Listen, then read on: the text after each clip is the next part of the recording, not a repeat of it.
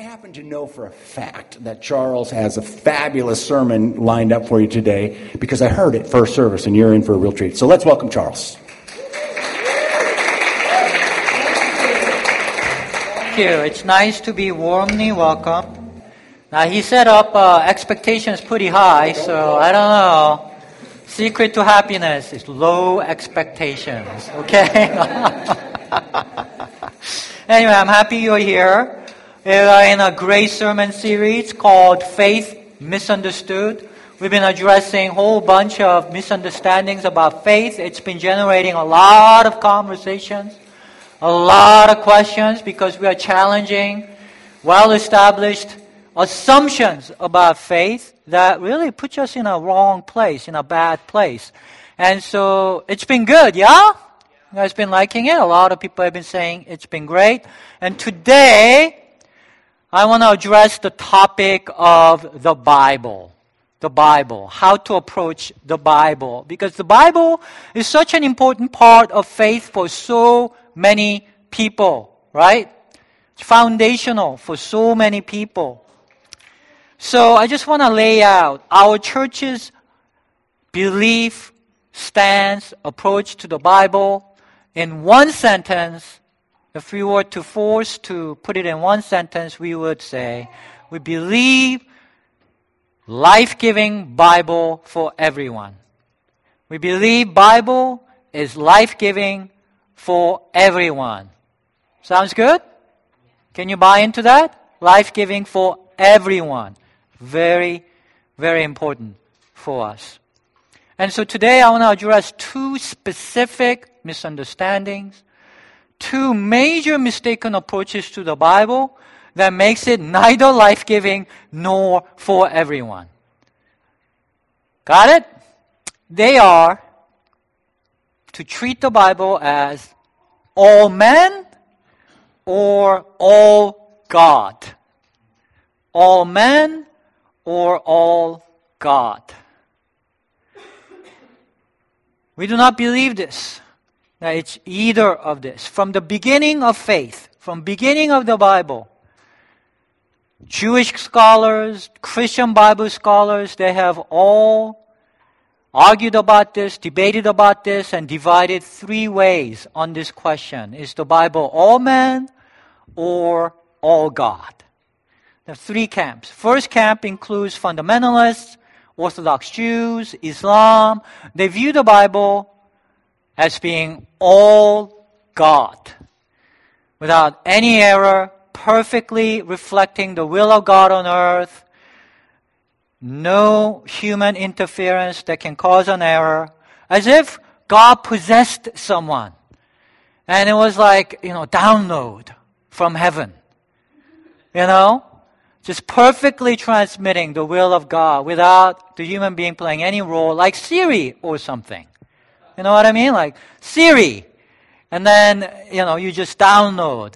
Now, if I use Siri, it never gets it right. Just, just never gets it right. But presumably God's pronunciation is perfect. And so just perfectly transmitted will of God. We do not believe that is how God operates ever. That, that God doesn't take someone over, like possesses someone and robs them of their will. That's against his nature. God is love. You know, he doesn't do that ever in the Bible. So that is not what we believe. Um, and then the second camp, that's not our position either. That includes the secular liberal position, which is that the Bible is all men. That is just men's best attempt at trying to get to a higher place, to spirituality, morality. It's all men. That's not our position either. We believe the Bible is neither all man nor all God. It is a collaboration between God and man. It is inspired by God. It is initiated by God. And yet it is written by human beings using the language they know. It's not written in some heavenly language. It's written in ancient Hebrew. It's written in Aramaic, using the language they know, shaped by their culture, their understanding at the time. And, and of course, that means it can't be perfect because the Bible itself tells us that human beings can never see anything perfectly here on earth. if human beings had any role in this, they have to introduce some error because we are all flawed. If we deny this and treat the Bible like Islam views their holy scripture, Quran, it's all God, just perfect dictation from heaven, to be enforced and applied through all time, to all people, through all cultures, because it is the heavenly ideal. And the argument there is that, you know, our sense of morality, our own sense of what is loving and what is evil, it changes over time. And it changes from culture to culture. And so we need to submit our sense of what is right and wrong to this unchanging, absolute Word of God revealed in the Holy Scriptures, like Plato's ideal beyond the cave or Confucius' heavenly ways. We need to be transformed by the Word of God. We need to submit our sense of morality to God's Word instead of the other way, where we subject God's Word to our sense of morality. You know, that doesn't make any sense because it's always changing, right? And, and so that argument sounds good at first, but if we take such all God approach and apply the Word of God from the Bible as inerrant to be applied to all people, the Bible can never be life giving nor for everyone. For example, it's not life giving for slaves. Aside from multiple Old Testament passages, even in the New Testament, we find in the Bible commands like this Slaves, obey your earthly masters in all things. Slaves, in reverent fear of God, submit yourselves to your masters, not only to those who are good and considerate, but also to those who are harsh. There's no other way to interpret these commands but to say the slaves are to obey all kinds of masters in all kinds of things, no matter what the demand is. Today, there are estimated to be more than 25 million slaves around the world, even today. Are we to quote these Bible verses to these, these, these slaves and tell them to submit their outrage and their revulsion and their rejection to, to these Bible verses? Because that's only their cultural their own, their own sense of morality. This is the Word of God, unchanging, absolute. Yes, it offends our sense of morality. We are morally outraged at the prospect of slavery. But we need to submit that to the Word of God in the Bible. Are we to say that? Are we to reject our moral outrage at slavery because this is the Bible? Pastors and church leaders did precisely that for 1800 years. But that is not life giving. Neither for the slaves or for anyone else. Can we agree on that? Yes? Slavery is to be rejected. It's morally outrageous. Agreed? Or for women. There are more than 25 million women in the world. You know, close to 4 billion people. The Bible is not friendly to gender equality. Because it was written by men of Middle Eastern culture two to three thousand years ago. Can you imagine what their mindset was like? I mean, look at them now. you know? And so we find in the Bible declarations like this Man was not created for the woman's sake, but woman for the man's sake. It's in the New Testament. You know, you women, how do you feel about this?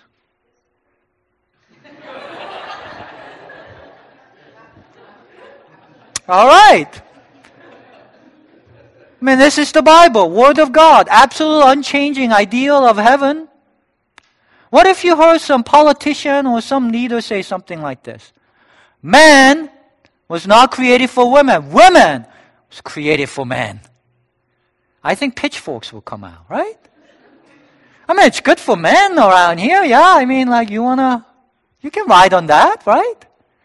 But not for women. It's not life giving for women to apply this. Have this kind of mindset, the Bible says. Wives, Submit yourselves to your husbands as you do to the Lord.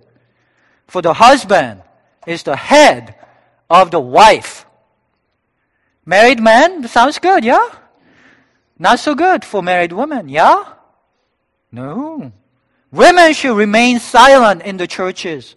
They are not allowed to speak, but must be in submission, as the law says, the Bible says. If they want to inquire about something, they should ask their own husbands at home, for it is disgraceful for a woman to speak in church. Should we apply this at this church? Anyone stupid enough to go there? I mean, it's not just like women teaching. This is saying, women, you cannot say anything here. You want to say something? You have questions? Shut up. Go home. Ask your man. That's the only proper way to behave for women. This is the word of the Lord in the Bible. Shall we apply this today here? How can we do that? Is this the absolute heavenly ideal or reflection of the mindset at the time? It's a really good question, right? Now I need to go a little bit lighter, so let's go a little lighter. It's too heavy. Let's talk about those of you who love rare steak. How many of you love rare? You know? Did you know it is an abomination before God to love rare steak? You know? Medium rare is no good either. Right? How many of you like medium rare? Only the well done is safe. You know what that means, guys? That means no more Shake Shack. Because they do theirs medium rare. It's abomination before God. Shall we close them down? That's, uh, that's bad news for many of us here, yeah? Bad news. So, this question of how we should apply the Bible, how we should approach the Bible and its rules, it's been a big question from the very first days of Christian church. It comes up very early when the Gentiles began to become Christian. Mind you, these are Roman pagans. They did horrible things. You know, I, I love watching and reading about Rome and Roman history. You know, there's some good TV series and books about Rome. And you read about what it was like back, it's unspeakable. Horrible things were going on back then, okay?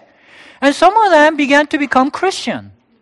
And so, you know, the church, the Jewish Christians who grew up on the Bible, they, they looked at these pagans becoming Christian and they behave horribly. They did not grow up with the Bible. They, their sense of morality is so different from people who grew up with the Bible. And so the church, this became a question. How, what do we do with these people? How much of the Bible and its rules must these new Christians follow?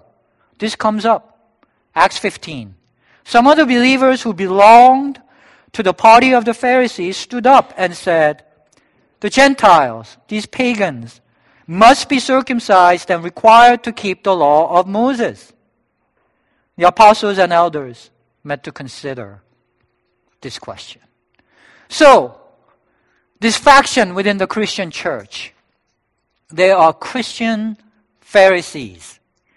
Sounds kind of oxymoron, doesn't it? Given how the Pharisees were the greatest enemy of Jesus, Apparently, there was a strong faction within the church who were Christian Pharisees. And of course, they are the Bible people. That's why they killed Jesus. And so they want new believers to be circumcised and then be required to keep the law of Moses. The law of Moses, that's the only Bible they had at the time. That refers to the Old Testament. They don't have the New Testament. you know? And so, what they're talking about is the new believers must be required to follow the Bible and its rules. That sounds reasonable, right? I mean, that's kind of the Christian program today, right? Accept, the, accept Jesus as your Lord and Savior, get baptized, and follow the Bible and its rules. Sounds reasonable? That's their demand. That's what they want because they had the same approach to faith as we commonly assume what Christian faith is about today. So to settle this huge question, this is one of the most important questions in faith. How much should the Bible and its rules be required of new believers? Big question, historic decision for the future of Christian faith. And here is the decision of the church council. See, this is because this was such an important question, the first church council on record was called. It's called Jerusalem Council. And all these apostles and elders, all the available apostles around, they met together and they come to a decision. This is what they say The apostles and elders, your brothers, to the Gentile believers in Antioch, Syria, and Cilicia, greetings.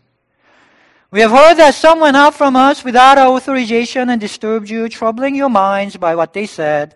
So we all agreed to choose some men and send them to you with our dear friends Barnabas and Paul, men who have risked their lives for the name of our Lord Jesus Christ. Therefore we are sending Judas and Silas to confirm by word of mouth what we are writing. It's such an important decision. They are sending top elders and apostles to give to them this decision and here's the decision. It seemed good to the Holy Spirit and to us not to burden you with anything beyond the following requirements. You are to abstain from food sacrificed to idols, from blood, from the meat of strangled animals, and from sexual immorality. You will do well to avoid these things. Farewell. Very important decision. And it's being described as coming from the apostles and elders. So this is, uh, this has more authority than a single, single apostle like Paul or Peter writing a letter to one of these churches like Corinthians or Galatians. Not just a, one apostle is writing their own, own, you know, stuff to a church. This, this is all the apostles available, gathered together, praying, and conferring and debating and, and, and coming up with this decree, it has, it has binding authority on the church. Very, very important decision. And it begins like this. It seemed good to the Holy Spirit and to us. And I'm, i want to make two comments on that.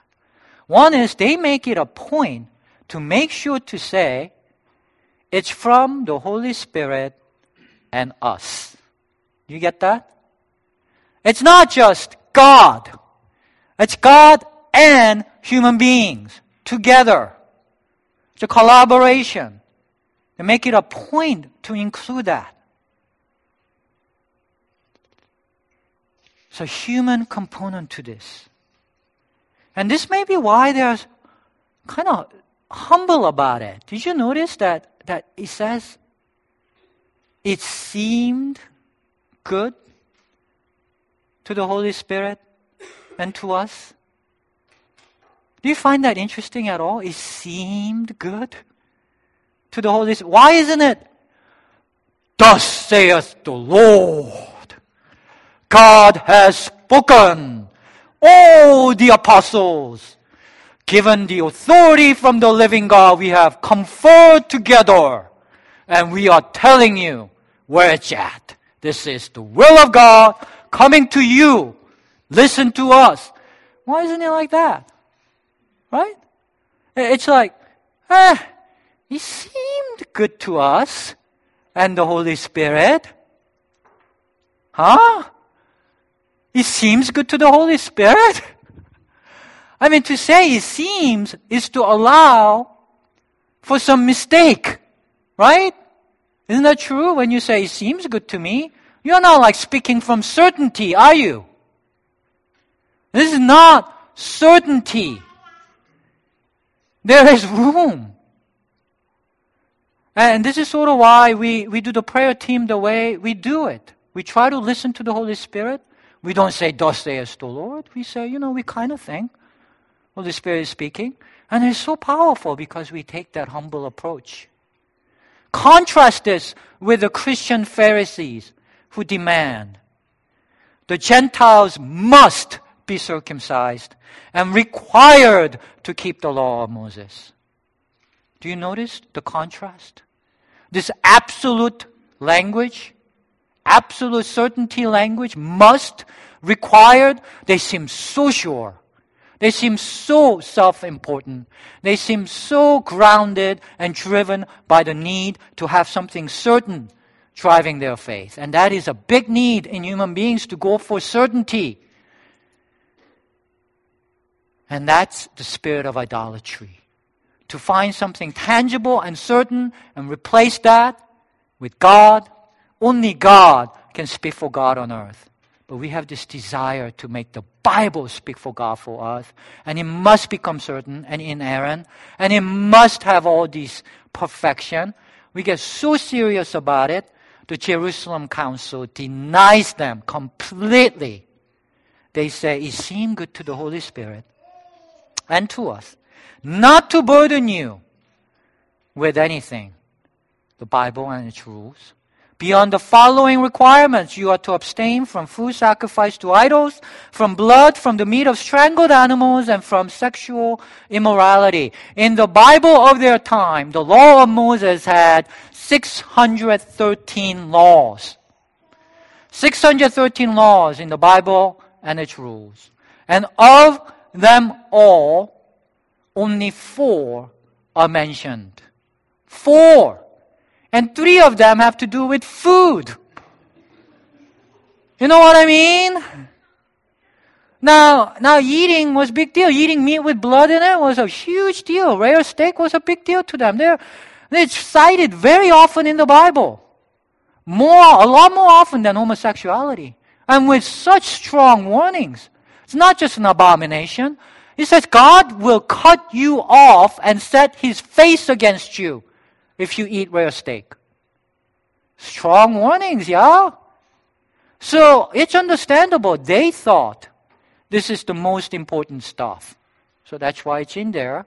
But still, I mean, consider what was going on in the Roman world at the time. I mean, gladiators were killing each other, chopping each other up as spectator sports.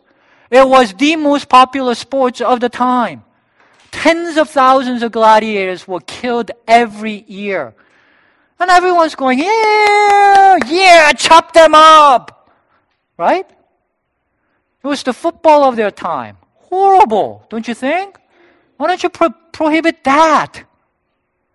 Fathers had the right to kill their children. Fathers had the right to abuse their children in any way they see fit. They had the right to sell them into slavery, do anything they want. Horrible stuff. Slavery, racism, misogyny was so rampant, so cruel, so unimaginably terrible. Many Christians did not do those horrible things. The point here is that they were not prohibited from those things. Don't you wish that the church council, the first church council, debating what the new Christians must do, don't you wish they had prohibited slavery and racism and misogyny. Wouldn't that have been awesome? Right? That would have been great. But they were the products of their time. You can't expect more from them. I mean, this mindset they had at the time is revealed so clearly by the daily prayer of men of faith. Men of faith, they prayed every day. Thank you, God, that you did not make me a woman. You did not make me a slave. You did not make me a Gentile. Thank you, God.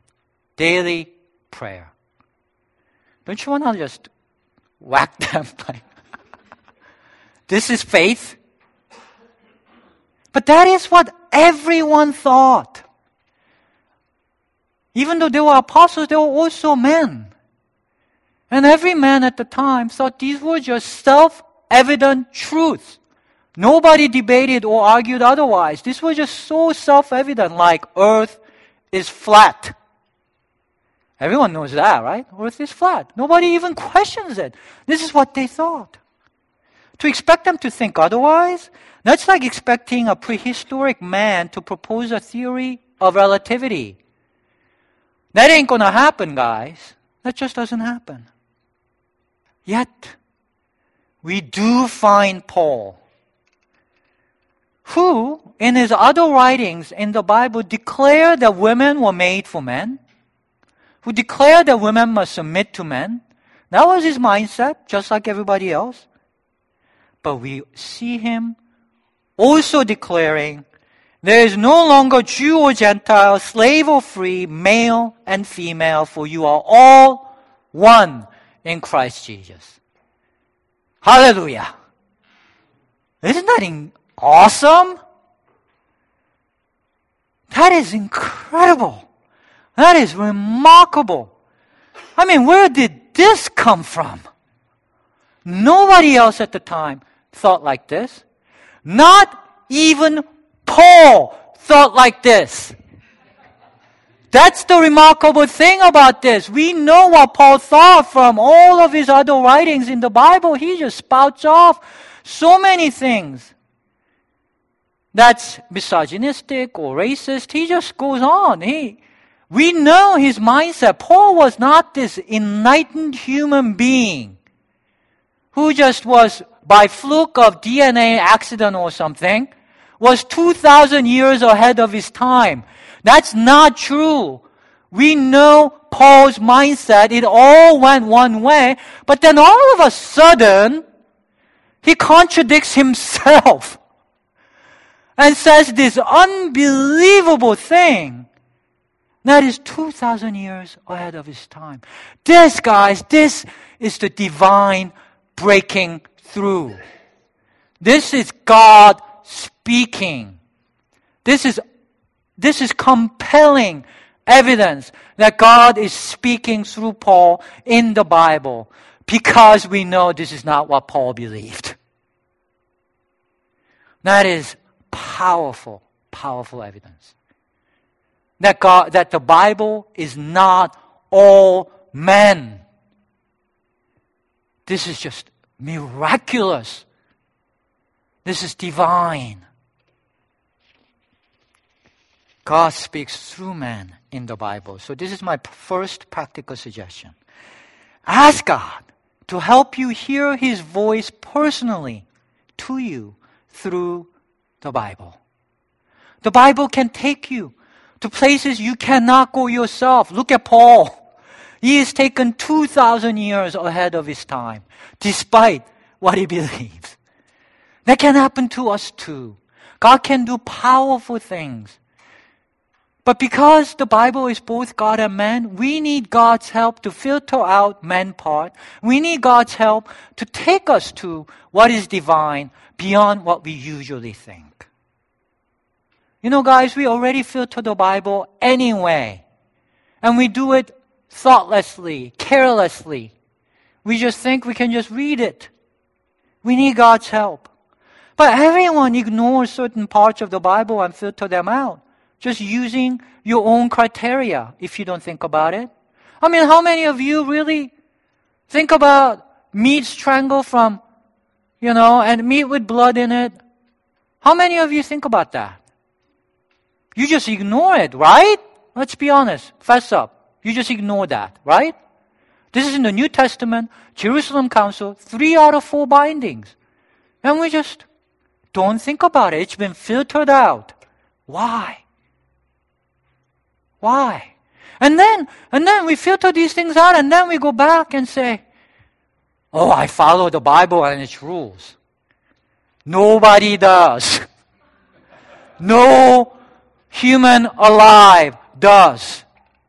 There's this strange phenomenon going on within Christian circles that allows people to hold this very contradicting, conflicting, opposing beliefs that makes no sense, ignoring certain passages, and then like hold on to like other passages with death grip. You know, like ignoring passages about slavery, women, or food stuff. And then homosexuality, LGBTQ issues, they're like, oh my God, if we give in on this, all faith is lost. I mean, what's the standard here? What's the criteria? I mean, if the argument is we have to submit our morality to God's absolute word, why do we not do the food stuff? Just because we don't feel like it? That's just irrational, inconsistent, crazy. Makes you mean. We need God's help. You know, we need to like take a little bit easy on the Bible. The Bible doesn't have to take the whole weight of faith as if it was the foundation of faith. Our foundation in faith is the risen Christ, the Holy Spirit. We don't have to put all this burden on the Bible. Bible can be so transformational if we don't make it this inerrant word of God that we have to submit everything to. You see, the Jerusalem Council rejected that demand completely.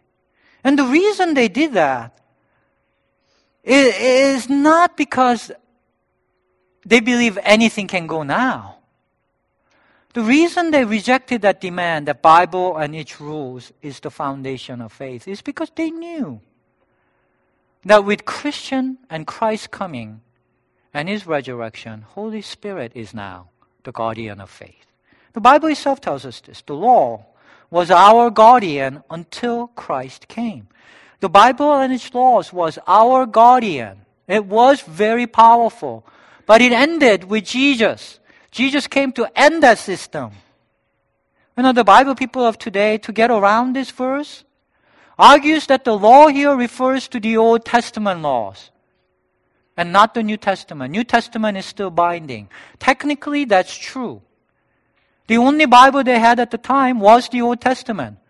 So when they look at this, when they wrote this, that's true. But the thrust of that argument that the New Testament is now our guardian in faith, please consider that for several hundred years, there was no New Testament. It took almost 400 years for there to be consensus New Testament.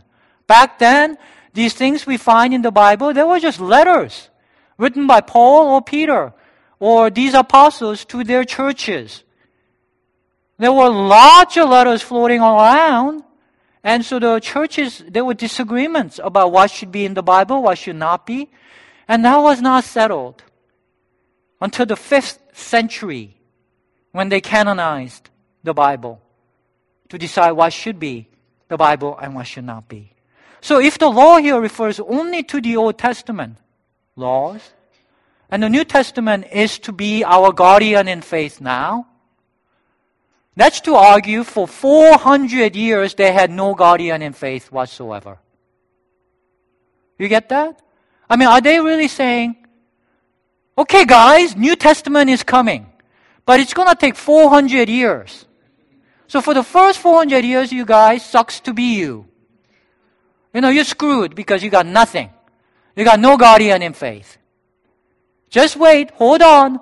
400 years from now, we're good. We are in good space, but those, 400, those people who lived for those 400 years were Christians. Oh, come on, right? That's crazy talk. First, Paul doesn't say that. Paul doesn't say New Testament will replace the Old Testament. He says Christ came. Christ, Holy Spirit, He is supposed to be our guardian in faith. And second, if He ever thought that His own writings would substitute the law and will become the guardian in faith, he would have been absolutely horrified.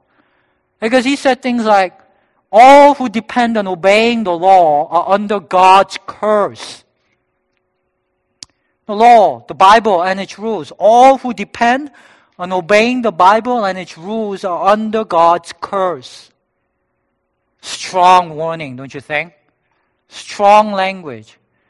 And you think, why not? Why not? People try to obey Bible and its rules. Why would that fall under God's curse? Because horrible things happen. There are pastors in the South during the Civil War godly men, pastors who gave their lives to the service of God, men of conscience.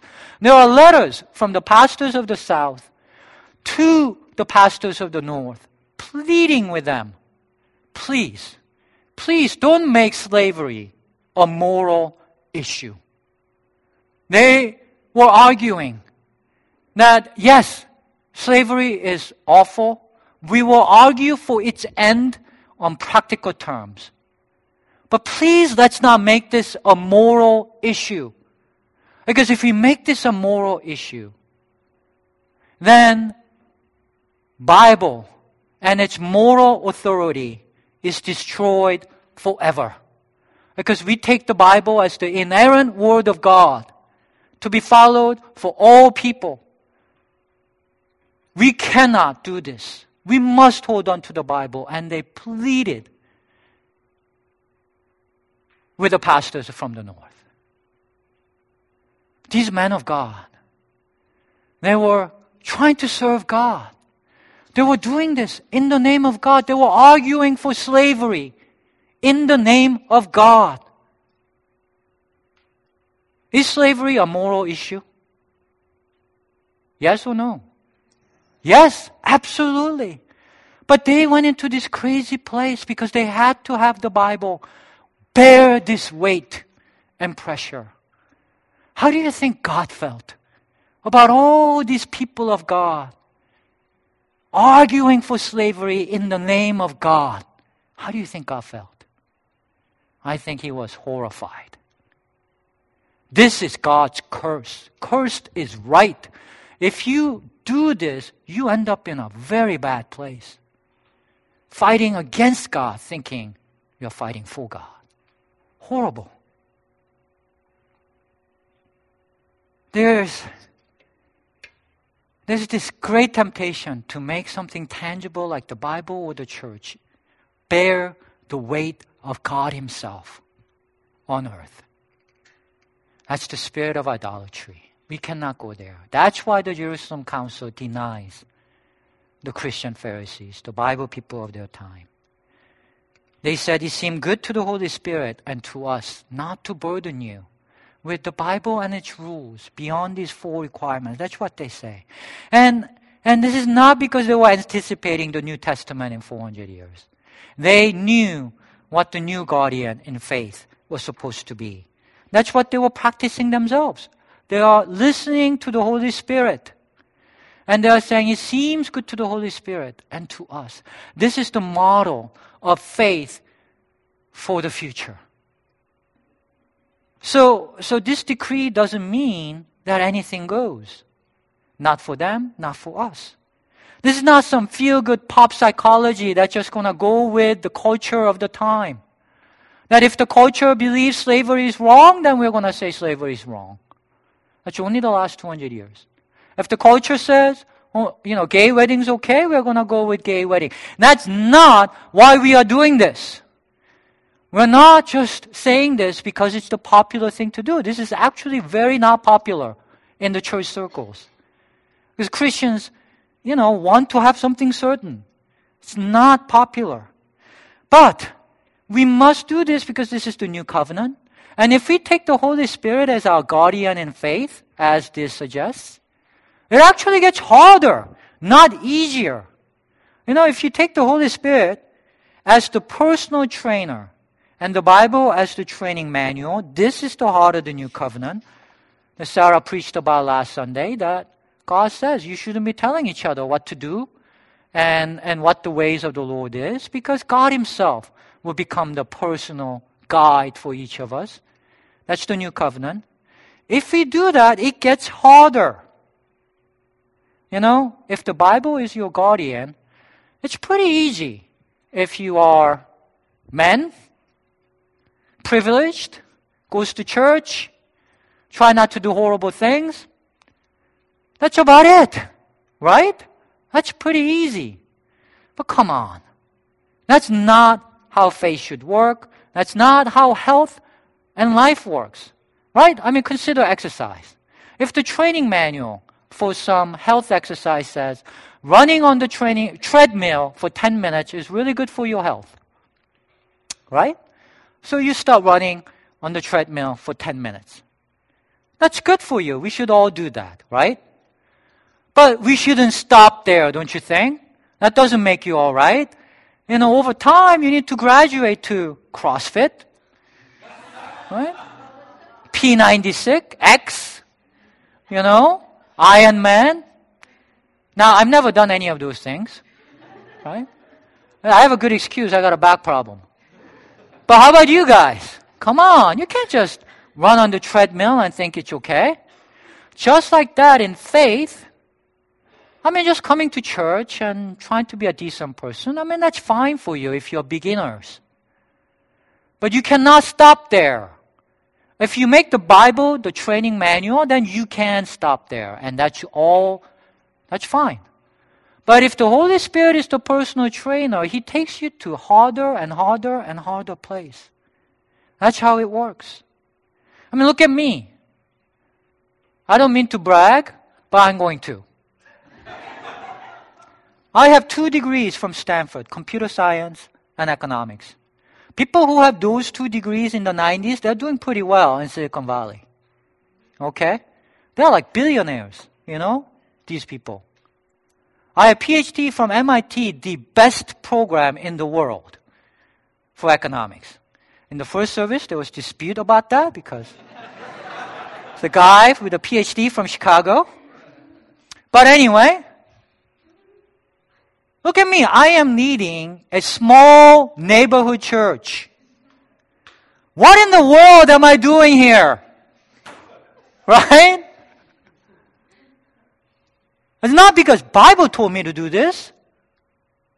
Doesn't do that. No, it's a direction from the living God. Life giving direction from living God. That if I didn't follow, I would be sinning. Because it's going against the personal trainer. I would have less life if I went the other direction. What is sin for me is different from what is sin for you. That is how what the personal trainer model of faith opens up.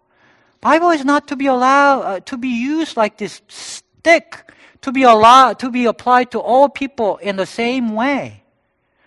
The Bible is divine. It comes alive and becomes transformational in the hands of the living God who will speak to you personally through it. If you are willing to do that, if you if you ask God to speak to you through the Bible, incredible stuff happens. Like in my case, it happens very, very regularly, all the time, when I'm depressed, when I'm stressed, when I'm anxious, God speaks to me in life-giving way through the Bible, but only because God is speaking. I mean, it happens all the time. For example, I get into fights with my wife. Happens all the time. you know why? Because I'm in the right and she's in the wrong. Happens all the time. I'm right, she's wrong. And you know, I feel so strongly about it. And so we get into fights and I'm steaming. And, and I told, and I turn to God. I say, God, you know I'm right. Here are 20 different reasons why I'm right. You know? In case you need a little help to see the light in this case.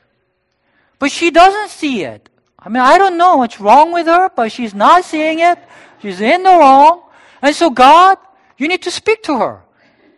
Because she listens to you. She's not listening to me. She's not obeying the Bible verse that uh, wives must submit to the husband. She's just, you know, sinning in every way. But she listens to you. So, God, you need to convince her. And here is three reasons that if you need help, you know, tell her these things.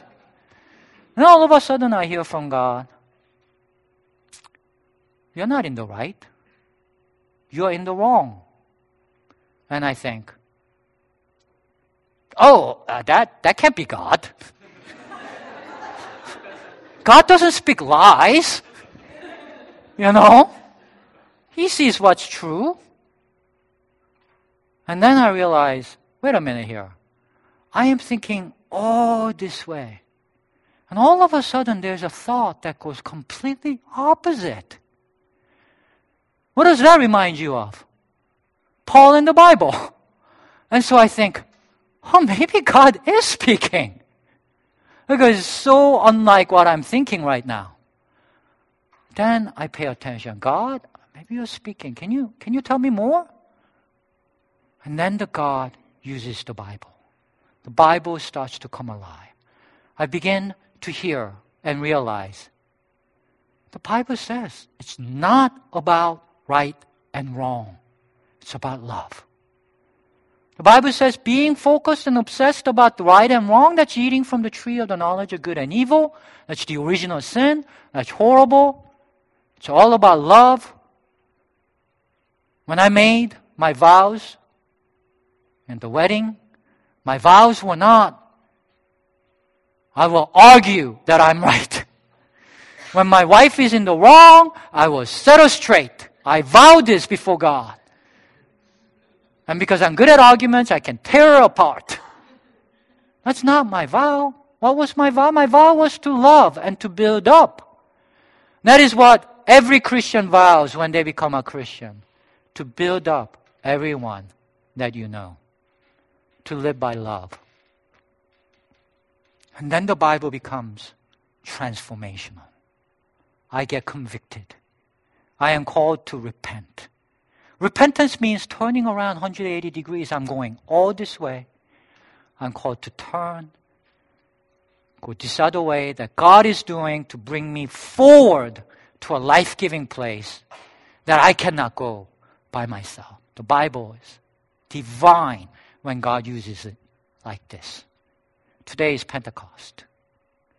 Pentecost is the day that we celebrate for the Holy Spirit coming on the church. It is also the day that God gave His law, the laws of Moses, the Bible and its rules.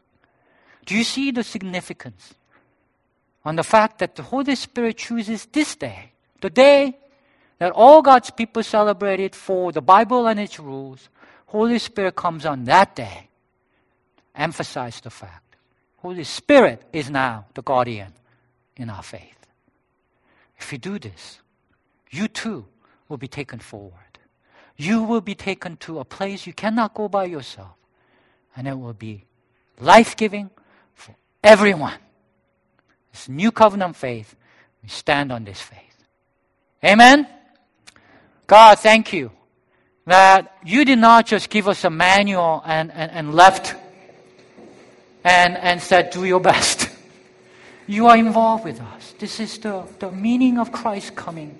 Thank you, God, that you became one of us and died on the cross to inst- institute a new covenant where you are personally involved in our lives, guiding us everywhere, every time, giving us life everywhere. Help us, Lord, to loosen our grips on our need for certainties and help us to trust, place our trust in the living God who speaks life giving words to all of us. In Jesus' name, amen.